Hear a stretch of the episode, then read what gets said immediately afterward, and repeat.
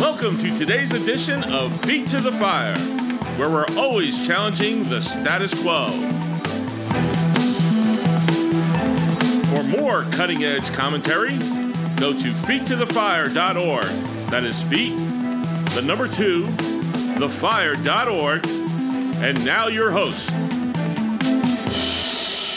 Let's get started. Let's pray a word of prayer. Lord, we thank you for this opportunity and this time to gather and to study your word. Give us insight, uh, build us up in the faith, uh, nurture and feed your church. We pray for salvation for the lost who may be among us today, and uh, that you would inform our minds and transform our lives by your word. We commit this time to you. We thank you. We love you. In your name we pray. Amen. Amen. Excellent. Okay, uh, this is Ephesians chapter 2, moving right along. Chapter 2, beginning in verse 11. The Christ wrought church. The abolition of hostility. That's the name of today's lesson. The Christ wrought church, the abolition of hostility. A wise man recently suggested that today's wokeism might be a modern trend in much the same way that Pearl Jam and the Nirvana grunge movement swept the teen spirit of the 90s. You know, alternative rock bands. I'm real, I'm authentic, and I'm grumpy.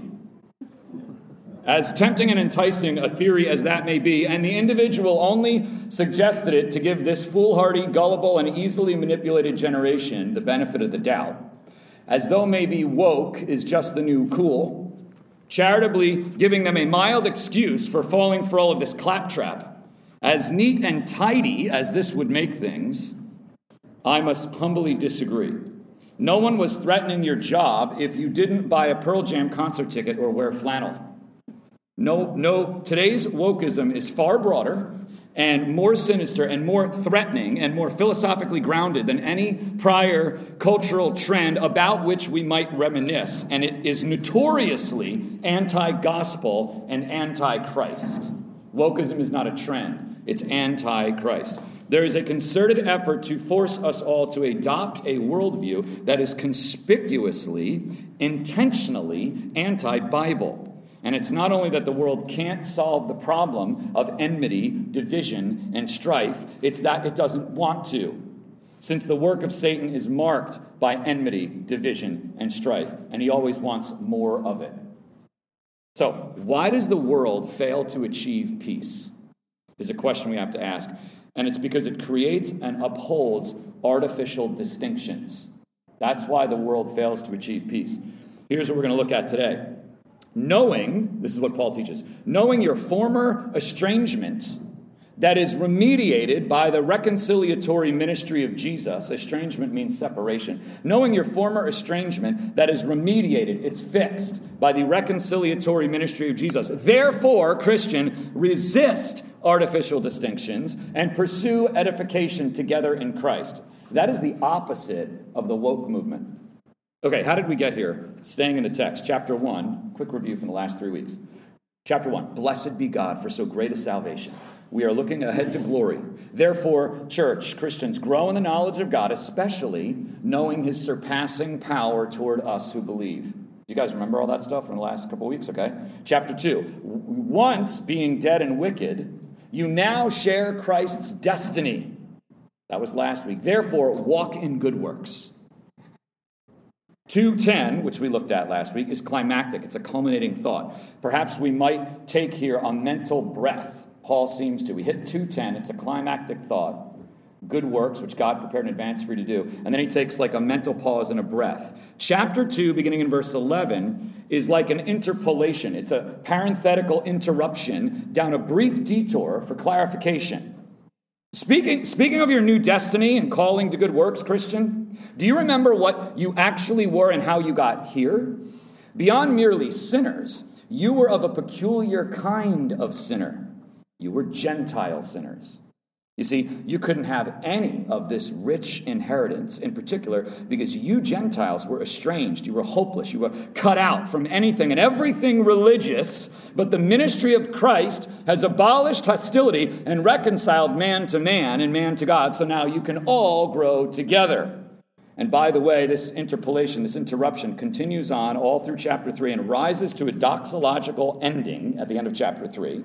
And then it comes to Ephesians 4 when it goes right back to practical. And I might suggest he picks up essentially where 210 left off with those good works.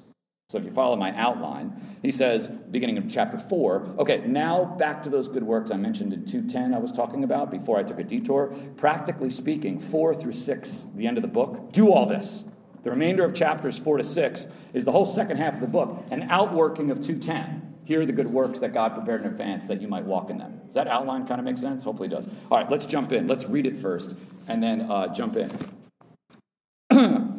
uh, the Greek is a little stickier in this section, admittedly. It says this, verse 10, chapter 2, verse 11. Therefore, uh, remember that once you, Gentiles by the flesh, the ones being called uncircumcision, by the ones being called the circumcision, and that in the flesh done by hands, that you were at that time without Christ, excluded, separated from the commonwealth of Israel, and strangers of the covenants of the promise, not having hope, and without God in the world, but now in Christ Jesus, you, the ones formerly being far off, have been made near by the blood of Christ. For he is our peace, the one making both one and the dividing wall of separation destroying, tearing down, the hostility in his flesh, the law of the commandments with regulations abolishing, in order that of the two he might make in himself into one new man, making peace, and reconciling the both in one body to God through the cross, killing the hostility either in himself or in it, the cross. It could be either one. Verse 17, and coming, he preached peace to you, the ones far off, and peace to the ones near. Because through, uh, because through him we have access both by one Spirit to the Father. So then, consequently, no longer you are strangers and foreigners, but you are fellow citizens of the saints and household members of God having been built upon the foundation of the apostles and the prophets, himself Christ Jesus being the cornerstone, in whom the whole building, being joined together, grows into a holy temple in the Lord, in whom also you, being built, are being built together into a dwelling place of God by the Spirit. Amen. Beautiful writing from Paul. Okay, number one point. Remember your separation, your humiliation. This is verses 11 to 13. Remember, Gentiles, your separation from God and your, your humiliation. There were, listen, we're so used to the new covenant. In the old covenant, there were very real distinctions, and we all were on the outside. Raise your hand if you're Jewish or were Jewish. You, we were on the outside. Circumcision was a mark of the covenant people. It meant set aside, the filth removed, and sanctification, holiness. If you want to turn it down a little, Steve, I'm sorry, I keep like fuzzing out. And the rest of the nations, all of humanity was polluted.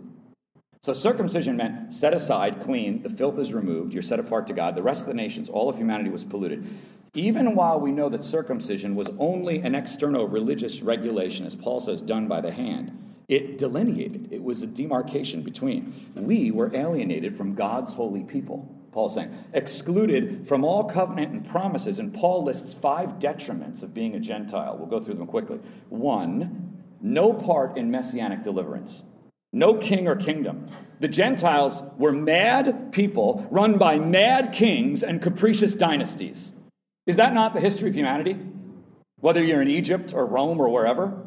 Okay? Number two, they were excluded from the Commonwealth, which was the Commonwealth of Israel, which was shared national blessings, commonwealth, heritage, which was the land, law, which translated to law and order, temple worship, and God's protection. Excluded from the Commonwealth. All the Gentiles had to themselves, are you ready? Was lawlessness.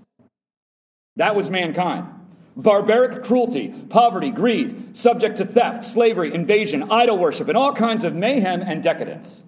That's Gentiles. Number three, strangers of the covenant. The patriarchal covenants, the Davidic covenants, the covenants of the promise, which is the Abrahamic promise. So, therefore, Gentiles had no inheritance. Gentiles had no future. Their existence was grim at all times. They had no true religion, they had nothing. They were, number four, hopeless. Death and judgment was the rule of the day for Gentiles. See the book of Judges. God's repudiation of the Gentile nations. Death and carnage. That's the Gentiles. And number five, godless in the world. No relationship with or revelation of a creator God. That's key. They had no concept of a creator God, to whom one might turn as to the Savior, a saving God. Thus, it was all profanity all the time for Gentiles. Now, this was a very real problem pre Christ. The Gentiles were hopeless and godless, hence the paganism we naturally associate with primitive, uncivilized societies. That's world history. Why do you think untouched tribes today are still running around naked, polygamous, and cannibalistic? It's not unique and diverse. It's heinous and carnal and altogether normal and ordinary. It's the status quo of nations, the status quo of anything other than, listen, being Jewish. That is until AD 1, and then the status quo of anything other than being Christian after that.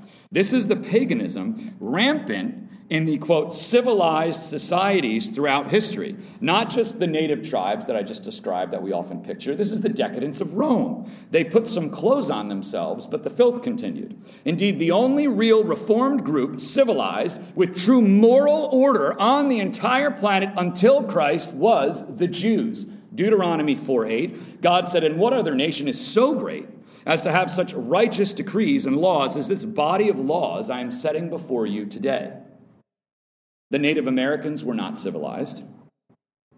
The Romans were not civilized. The barbaric Germanic tribes were not civilized. The Babylonians were not civilized. The nations today are not civilized. And so, furthermore, this blows up the idealistic notion that we're shoved from the culture down our throats and in schools. The glamorized, breathlessly enamored view of world religions and world civilizations, diversity it's all, listen, hopeless paganism. It destroys the idea of the noble savage. In fact, every Gentile was and is always only horribly savage. And it destroys the idea that religions have always existed on par with Judaism or Christianity in reasonability, in truthfulness, truthfulness, and in ethics as though Yahweh, the God of Israel, and his Christ, the mediator of the new covenant, is one among many equals or peers. Uh, let me say that sentence again because I stuttered and I really wanted to get across. Let me say it again. It destroys the idea that religions have always existed on par with Judaism and Christianity in reasonability, truthfulness, and ethics as though Yahweh, the God of Israel, and his Christ, the mediator of the new covenant, is one among many, among equals, among peers. No, there's only always been one religion, the worship of Yahweh in Israel and now through Christ. We've been duped, guys, into adopting pluralism but that is emphatically not the view of Scripture, pluralism, many religions. Scripture only sees a clear division the people of God and the remaining others in one group who are blind heathens. That's the view of the Bible. Everything else is equally, simply the same single thing rank hedonism, idolatry, dressed up with different rags at different times, different masks, at times a facade of sophistication and erudition, at times not even sophistication. Everyone else, for all time, has been running around entirely naked, partially naked, or dressed momentarily in order to maintain a facade of sophistication until they end up naked again in the public baths. That's human society.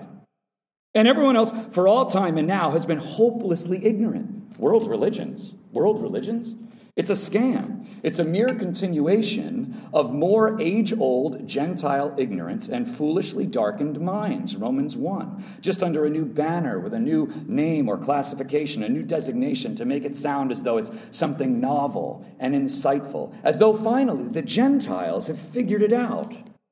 Tibetan Buddhism, that must be it. As though they figured it out. It's the same old lie, just repackaged. The philosophical grounding for understanding humanity in this way, the philosophical grounding from the Bible to understand humanity this way that I've just described you, always profane all the time, the same old idolatry, is in part Ephesians 2 11. Remember, at that time, you all, Gentiles by birth, by nature, were estranged. irreligious, non religious. Do you see what I mean? God's judgment was never severe, ever. Heinous pagan revelry was always the story of mankind, the sad, deplorable, ordinary narrative incurring righteous judgment and indignation from God, and the exception, the extraordinary exception, deviating from this norm and standard, was always only the people of God. First the Jew, now the Christian. And you and I, folks, were always part of the outside group. That's what we were non Jews, guys. We were always part of the outside group the hopeless, the godless, the lost, the darkened, the foolish majority. That's Paul's point here. That's what you were dark and under judgment. And so, Christian, do you consider living on this side of the cross as a Gentile? We're going to talk about that next week. Praise the Lord. Do you know the angels leaned in? We're going to do this next week in Ephesians 3. It's so awesome. They leaned in and they're like, oh my. No, it wasn't Israel, it was the nations. What? He was saving the nations. We're on that side of the cross. Praise the Lord that God put you on that side of the cross.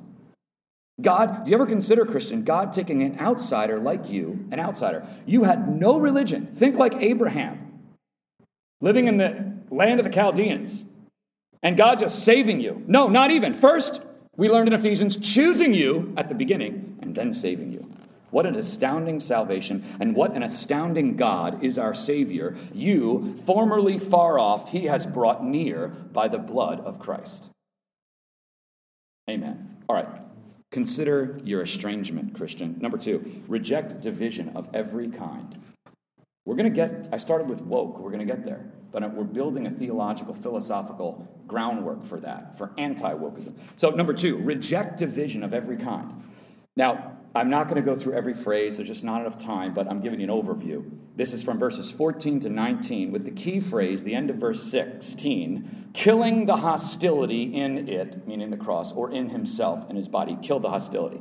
So here's a little theology walking through 14 to 19. Christ abolished division vertically between man and God, and horizontally between man and man. There are three entailments of that work of Christ on the cross in view here, and they're all connected to his body in him. Now I'm going to go fast. Number one, he paid the law's penalty that was we owed to God. Number one, he paid the law's penalty we owed to God. Number two, he perfectly fulfilled the law's requirements, listen, in his righteous life as the representative head of those born both under the law and outside the law. Think second Adam. He is our new head representing both. And in fact, it says the law, this is in uh, verse uh, 14, 15. 15. The, the, uh, the law of commandments in or with, with regulations, the law of commandments with regulations, rules or ordinances. It's very interesting. The Greek word's dogma, and that's where we get dogma from dogmatics. So the law of commandments with dogmatics, with all these regulations was positively completed, fulfilled, and satisfied in Christ, and then subsequently abolished, done away with. All of the all of the dogmatics of the old covenant. And number three, so he paid the penalty, he perfectly fulfilled all the requirements. And number three, he ended those old covenant requirements, having fulfilled them, because these old covenant requirements were only a representation. Do you realize that circumcision? These old covenant requirements were only a symbol of holiness, but not the thing itself. They weren't holiness. No longer are the Mosaic rules required as a mark or an act of obedience and faith in order to identify you as a member of God's people, God's family. Those were only a sign, the Mosaic rituals. They were only a signal for a time of the holiness always associated with God's people, but those requirements were not the substance of holiness. The requirements weren't holiness. You see that? They were a shadow of holiness, and they were done merely in the flesh by human hands. And so the point is, Christ inaugurated the new covenant. He created a new man as the prototype for us, so that we are born again by the Spirit in him. We are like him. Now, watch this. We are actually holy internally transformed, living by faith in the Son and not by Mosaic externalities, which are simply, as I said, symbols or shadows that are rendered obsolete in light of the substance. Hopefully that made sense. The externalities are gone. Christ has come. He is the new man. He is the prototype. He rises a new man, glorified body, and then grants all equal access to God by one Spirit. Therefore, with the law and its dogma, its requirements abolished and gone and fulfilled, done away with, rendered obsolete, Hebrews, right? The book of Hebrews, then there is no longer any distinction. There's no longer any distinction.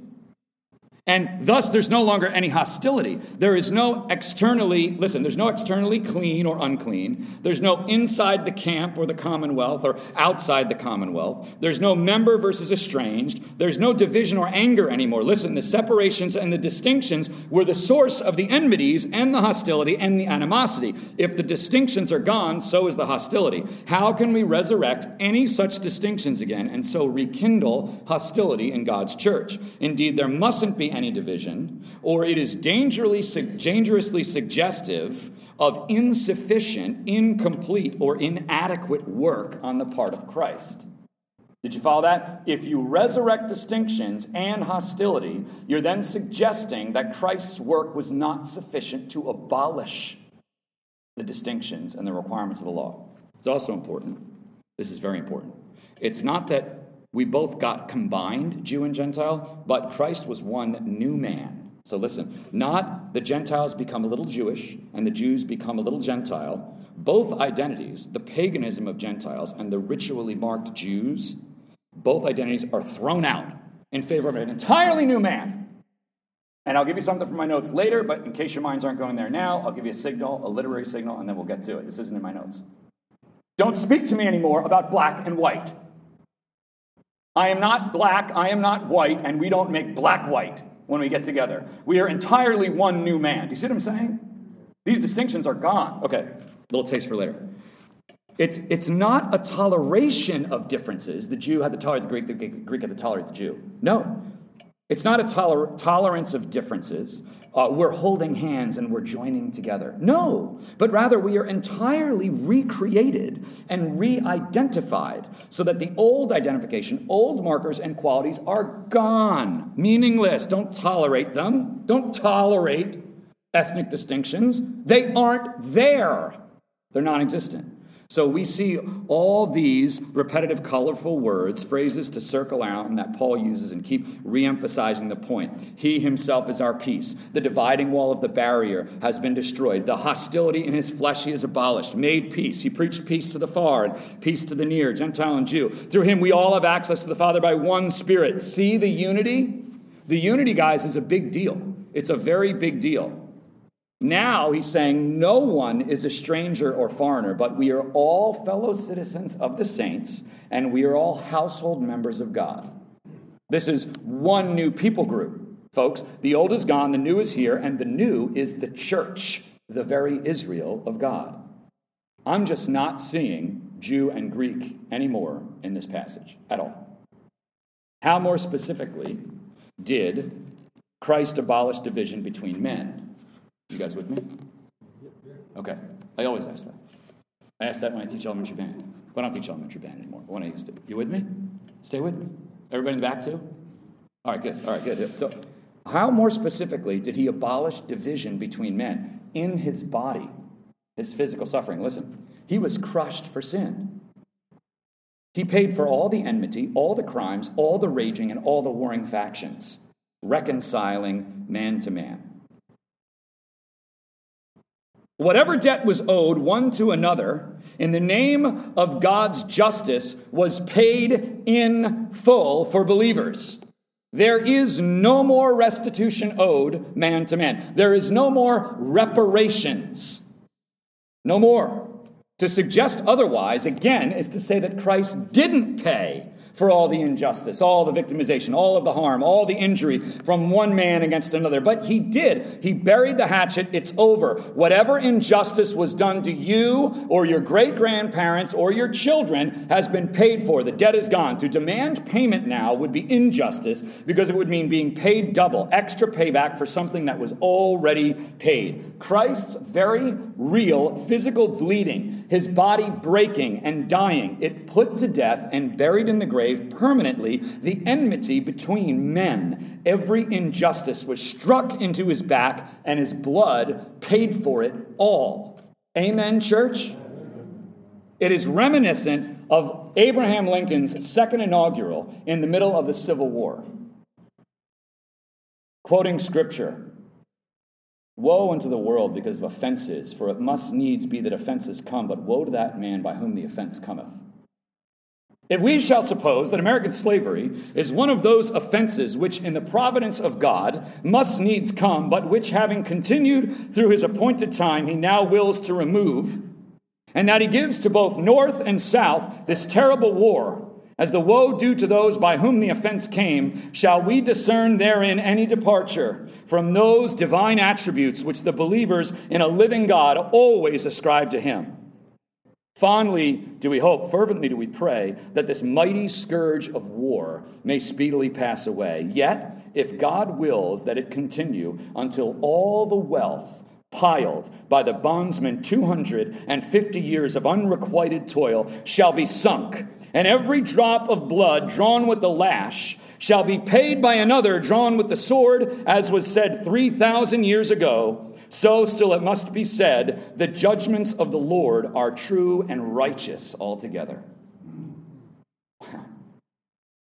Read that in the Lincoln Monument and don't cry. I dare you. That's the point. Now, he was just talking about American heritage and slavery and the Civil War. We're talking more broadly about human history. If it, Lincoln said, if it's got to be paid for, then let it be paid for with the blood of men. Well, in a greater way, Christ's blood has paid for it all. There's no more hostility.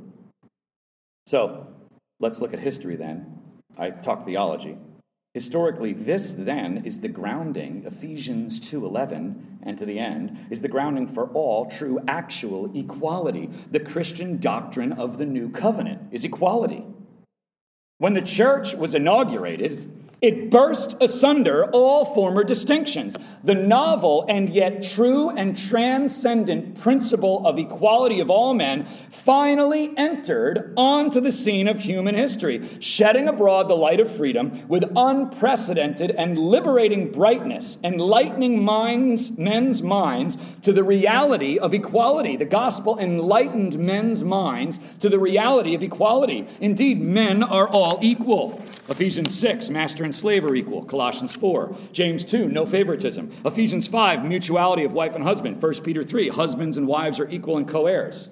Galatians 3, listen to this. So in Christ Jesus, you are all children of God through faith, for all of you who were baptized into Christ have clothed yourselves with Christ. Therefore, there is neither Jew nor Gentile, neither slave nor free, nor is there male and female, for you are all one in Christ Jesus. If you belong to Christ, then you are Abraham's seed and heirs according to the promise. And I would add, applying it to today, there is no more black and white. It's insufferable that Christians ever use that kind of language. Insufferable. Colossians 3. You have put on the new self, which is being renewed in knowledge in the image of its creator. Here there is no Gentile or Jew, circumcised or uncircumcised, barbarian, Scythian, slave or free, but Christ is all and is in all. Can it be any more clear? This is earth shattering. Guys, this transformed human history. Notably, when you trace our own history in the West, this gospel doctrine of equality in Christ continued, shattering kingdoms and shattering despotism and tyranny until it finally reached a culminating expression in our own founding. Where did we get this idea, this novel idea of equality? We hold these truths to be self evident that all men are created what? Equal, that they are endowed by their Creator with certain unalienable rights, that among these are life, liberty, and the pursuit of happiness. Dear Christian, where do you think this novel idea came from? Your very own religion, the gospel, Ephesians 2, and the rest of the New Testament. Equality is, listen, a Christian innovation. Did you hear that? Equality is a Christian innovation. And then, obviously, the Constitution, particularly the Bill of Rights, and particularly the 13th, 14th, and 15th Amendments, which is there's your defense against all the wokeism. The Civil War amendments, abolition of slavery, equal protection under the law, right to vote. We have statutory equality in this nation. We do not have inequality. Praise God because of the influence of the gospel, shattering kingdoms and shattering man's evil. One of the most wicked expressions of which was American slavery, admittedly, but it's been shattered by the gospel. Why are we still fighting? We should be rejoicing and not apologizing as Christians, but putting up a billboard broadcasting the power of the gospel to do what 6,000 years of human history couldn't do establish equality and abolish slavery. There's still slavery going on in the world. And here we're apologizing, Christians apologizing. Shame on you for being embarrassed of your gospel. Look what the gospel has wrought in our nation. It's amazing. Okay. Where in the world do you think this all came from? Christ, apostolic teaching, and the doctrine of the church. Even with this new covenant in the body of Christ, even with the new covenant and during the early church in the book of Acts. Am I boring you guys? I'm serious. You with me? I'm, I, I'm, there's always two voices going on when you're teaching. You're teaching, you know, and the, the guy in the back is just, I'm like, well, I'm like, is that a good sentence or a bad sentence? What should I follow it up with? Are they paying me? I got him, I got him. And when I, I, I get, you know, it would happen too in school, like you see eyes go. And I'm like, all right, I guess I'm getting boring. Sorry. Let me, uh, what do you want, pull a trick out of my sleeve? I would, sometimes in rehearsal with my little kids, I know I was boring. So I would stop, I'd get rid of the song, or like do something else, pull out a different song, change it. So I, I can't do that right now because you have to finish Ephesians 2. So if you're bored, I'm sorry, but stay with me. Come on, don't look around. What are you looking at on the floor? What's on the floor? Up here. It's over there. I don't, okay. If, you, if I'm boring, write a report, send it to Randy. All right? I, there's nothing I can do. Doing my best. All right. I don't really care. All right. Let's go. All right. Even with the new covenant in the body of Christ in the early church, it was difficult for the fledgling church to overcome these divisions in the first century and accept equality between the Jew and Gentile. And, and there were wicked manufactured divisions continuing over the ages, like slavery, barbarism, and there still is today. Practically, Christ is our peace, though, who has abolished all division. And listen, any other assertion, any assertion otherwise, that, that, that the division isn't gone, which is the danger of the woke movement, any assertion otherwise that division is abolished, that's a direct assault on the sufficiency of Christ. It's erecting any, any distinctions that we erect whatsoever, fight against Christ's ministry. Any suggestions that, yes, this is fine, we have unity, but, but plus, we need some other restitution or restorative principle, or like, so we need social justice. That suggests, and even it actually formally asserts the insufficiency of Christ. It's not just suggestive that Christ is insufficient, it's asserting that Christ is insufficient. When you need Christianity plus, well, yeah, it's fine, Serge. We have unity, dividing walls, blah, blah, blah. Social justice. BLM, Black Lives Matter. That's an assault on Christ. This is why language, it's so crucial. Language matters. Phrases like, listen, listen, are you guys tuned up? Enough. You get this in public school. It's, it's, it's not just vain, it's evil. Phrases like celebrate uniqueness, celebrate diversity, multiculturalism. These phrases are and must be anathema to the Christian. It is a false anthropology. It is a false worldview. It erects dead distinctions and it is anti gospel. Racial and ethnic distinctions are nothing more than differences in height and eye color. That's how stupid this conversation is. I'm the blue eyed group. Brown eyes matter. What you, this is anathema to the Christian. For a fuller treatment on this issue, I refer you to the abolition of hostility that leads to peace on my website. I preached an hour long college seminar for, for the seminary, a seminar on this that explains it in more detail and traces the whole history of the woke movement and all that if you're interested. But there is no more white or black, and there is no more white or POC, people of color. That one burns me because they just had to broaden it to include more victim groups to have more support. It's ridiculous. It's false. Paul even rebuked Peter over this, once again erecting distinctions in Galatians 2. Peter fell into this, and Paul rebuked him publicly. Application Your Christian calling is to speak out against wokeness and distinctions. You have to speak out against it. Listen now, in defense of the gospel, because it's a gospel issue. Christians, even so called thought leaders, and I can name them, but I won't have been unable to clearly articulate and give a sound and reasoned argument against fake constructions and false words and phrases. Here's some false words and phrases woke, social justice, white privilege, lie, systemic racism, lie. Systematic police brutality, lie. False construction. All of these are false. They are manufactured ideas. They are not real, and we need to be able to defend it from the scriptures. In church, in short, the church went woke because she was uninformed and she's not thinking right. Remember that I've been telling you for weeks now. Bad thinking breeds, or bad theology breeds bad thinking, breeds bad behavior. The church has been easily duped, unable to make a sound defense, 1 Peter 3. Artificial distinctions are unacceptable at face value to the Christian. We do not talk in those terms. We do not put someone on an elder board because he'll add color to it. We want a black or Hispanic on the elder board because he'll add color. We put it on the merit of the man. That's biblical. And what I just said is suggested in a mainstream, very popular book by a very conservative Reformed Calvinist Baptist pastor of a megachurch, very well known.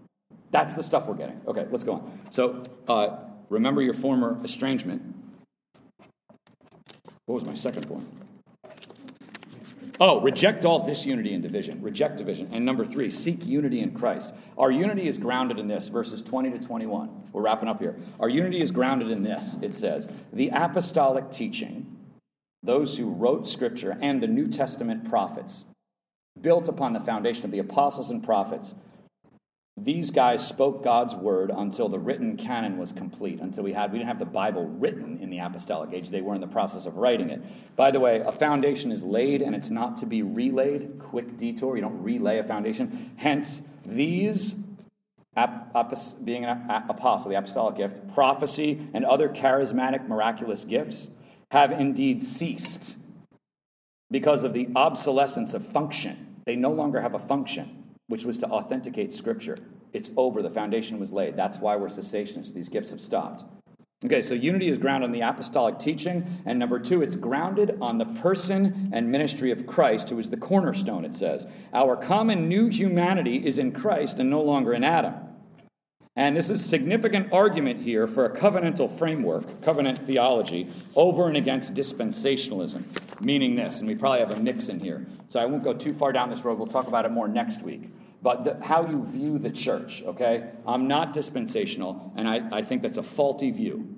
Um, dispensationalism says this the church is like parentheses in God's redemptive work in human history, and we're going to get raptured out, and then God's going to resume with physical national Israel until the end of time.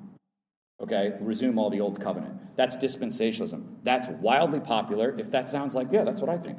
You, like 98% of the evangelical church now thinks that. And I don't, I don't, I'm just pulling that number there. I don't think that's the right view. This argues for a covenantal view. Here's that God has worked through advancing, mounting, and accumulating covenants, culminating in the new covenant that subsumes and fulfills them all. It's the all surpassing covenant. By this, then, the church is the culmination and the endpoint of Jew and Gentile, no longer two but one. The trajectory of history is the new covenant in Christ. Thus, he's the cornerstone of a new spiritual temple. Hence, the symbolic spiritual interpretation of all Old Testament prophecies having their spiritual fulfillment in Christ and his new covenant church, the supremacy of which is clearly defined at the end of Ephesians 1 the supremacy of the church. The church, his body, the fullness of Him, the one filling all in all. It's all about the church. The Messianic kingdom has been inaugurated in Christ. The Messianic kingdom is spiritual, it's now. Look at the spiritual language in this section. In Him, the whole building, edifice being joined together, grows into a holy temple. That's symbolic, figurative language. John 4, worshipers who worship in spirit and truth. And the final fulfillment, or the consummation, the culmination, of the kingdom is in the second advent, what we would call the realized kingdom, already not yet. That's physical in the new heaven and new earth, wherein God's abode is with man.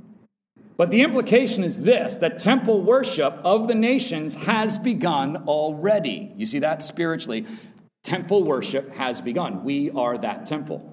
The temple worship and the drawing of the nations to God, prophesied in the Old Testament, the Messianic kingdom, has its partial fulfillment in the church now and then fuller in the age to come. In fact, in Revelation, it says there, I did not see a temple. In Revelation 21 or 21, end of 21, I did not see a temple because the Lord and his Christ are the temple. You see? So there's very strong reason to make an argument for a covenantal framework, meaning The prophecies are fulfilled spiritually in Christ. We are the temple. Worship is happening now. The nations are being drawn into the gospel, and it'll be fully realized physically in the kingdom to come. Okay? That is a legitimate view, and I think the Bible sustains that here. But this all, why am I talking about this? Because this all gives the theological basis and the framework and the foundation, the underpinning upon which we assert unity and we repudiate all and every single kind of division, soundly, decisively, fearlessly, without reservation, without hesitation, without equivocation. We are that spiritual temple. Because here again, adopting woke, listen, is not a political misstep. It is an affront to the gospel and the new covenant temple worship. Are we not worshiping together in the temple? I think of what Paul said to the Corinthians one follows Paul, one follows Cephas, one follows Peter. Enough of this, he says. All are yours. All are yours. Whether Paul or Cephas or Apollos, you are of Christ and Christ is of God, and all is, of, all is yours. Enough of this. We're united. That's the point. It's an affront to temple worship. Temple worship that's already happening and still yet to come. It's a deviation from the gospel, having woke divisions. It's a challenge to the gospel and its implications, namely that we are God's single united temple in Christ, being built up for holy worship and as a habitation for God. Paul said this in Corinthians. Is Christ divided? Is Christ, no, Christ is not divided. We are joined together in him. Okay, so let's wrap this up. Let me reiterate the re- rejection of Marxist language. It's the cultic language of a humanistic cult. The central theme in Marxism or cultural Marxism, this social justice, black, white, all this stuff, is division, whether by class or by sex or by age, ethnicity. Ethnicity is the big conspicuous one right now. It's a religion of division, and it's built on the doctrine of division, and it's a satanic doctrine, a doctrine of demons. And further, to clarify, I want to make this point. I am not arguing for uniformity, I'm arguing for unity. People can be distinct along superficial lines. Hence, when you have politically correct attempts at diversity and diversification, it's unnecessary and it's vapid, it's shallow. Political, politically correct attempts to diversify. Blacks can worship at a black church. It's a different culture than me, but we're still totally united in Christ and there's no discord. Whites can worship at a white church because our unity is not in skin color or physical proximity or shared personal space or the same sanctuary room usage. Our unity is in Christ. It's neither in music style or food or dress, it's in Christ. I, it, I'm short. Okay. It's irrelevant to my unity with others in Christ. You see what I'm saying? These are arbitrary, superficial distinctions. Our unity is deeper than that. So I'm criticizing forced diversification. It's unnecessary. I'm not promoting diversity, and we should not promote diversity. Oneness in Christ is the grounding for spiritual unity, and any and every other unity necessarily fro- flows from this preeminent unity, whether it's civil unity, national unity, etc. Despite incidental differences, our Christian unity should breed national unity, civil unity, community unity, not ethnic enclaves and multiculturalism. That's not what we should be having diversity, diversity. No, that's division. There, the, what the world sells us, I want you to pay attention to this, is a disunity by compulsion. A forced diversification, multiculturalism, celebrate diversity. It's forced diversification for a pretense of unity. It's really just virtue signaling. It forces us, the world forces us to constantly behold distinctions and stay distinct in the name of, quote, getting along. So we hear this constant refrain. You hear this constant refrain in the culture. See my difference. See my skin color. Affirm my skin color. My skin color lives matters. And that's only living in constant friction, in constant attentiveness to distinctions, constantly paying attention. I'm the short group, you're the tall group, I'm the brown haired group. What is this? Versus the Christian view unity with liberty. Ours is a true unity, embedded in our deepest point, our spiritual unity under one new head, Christ, and together in one new man, a new creation. We are a new race. Real, actual unity, listen, that is yet permissive of incidental distinctions that we by nature and associations obtain, which distinctions also we have in Christ the liberty to maintain. What I just said was, we have unity, but we have the liberty to maintain the st- distinctions that we naturally have by our associations and by our ethnicity. We have liberty. So our refrain is this one man in Christ, true equality in value. Oh, and white and black folks, They like their own music and they congregate together. No problem. All good. Enjoy. I don't need a black church to put a white guy on their elder board to make me feel better.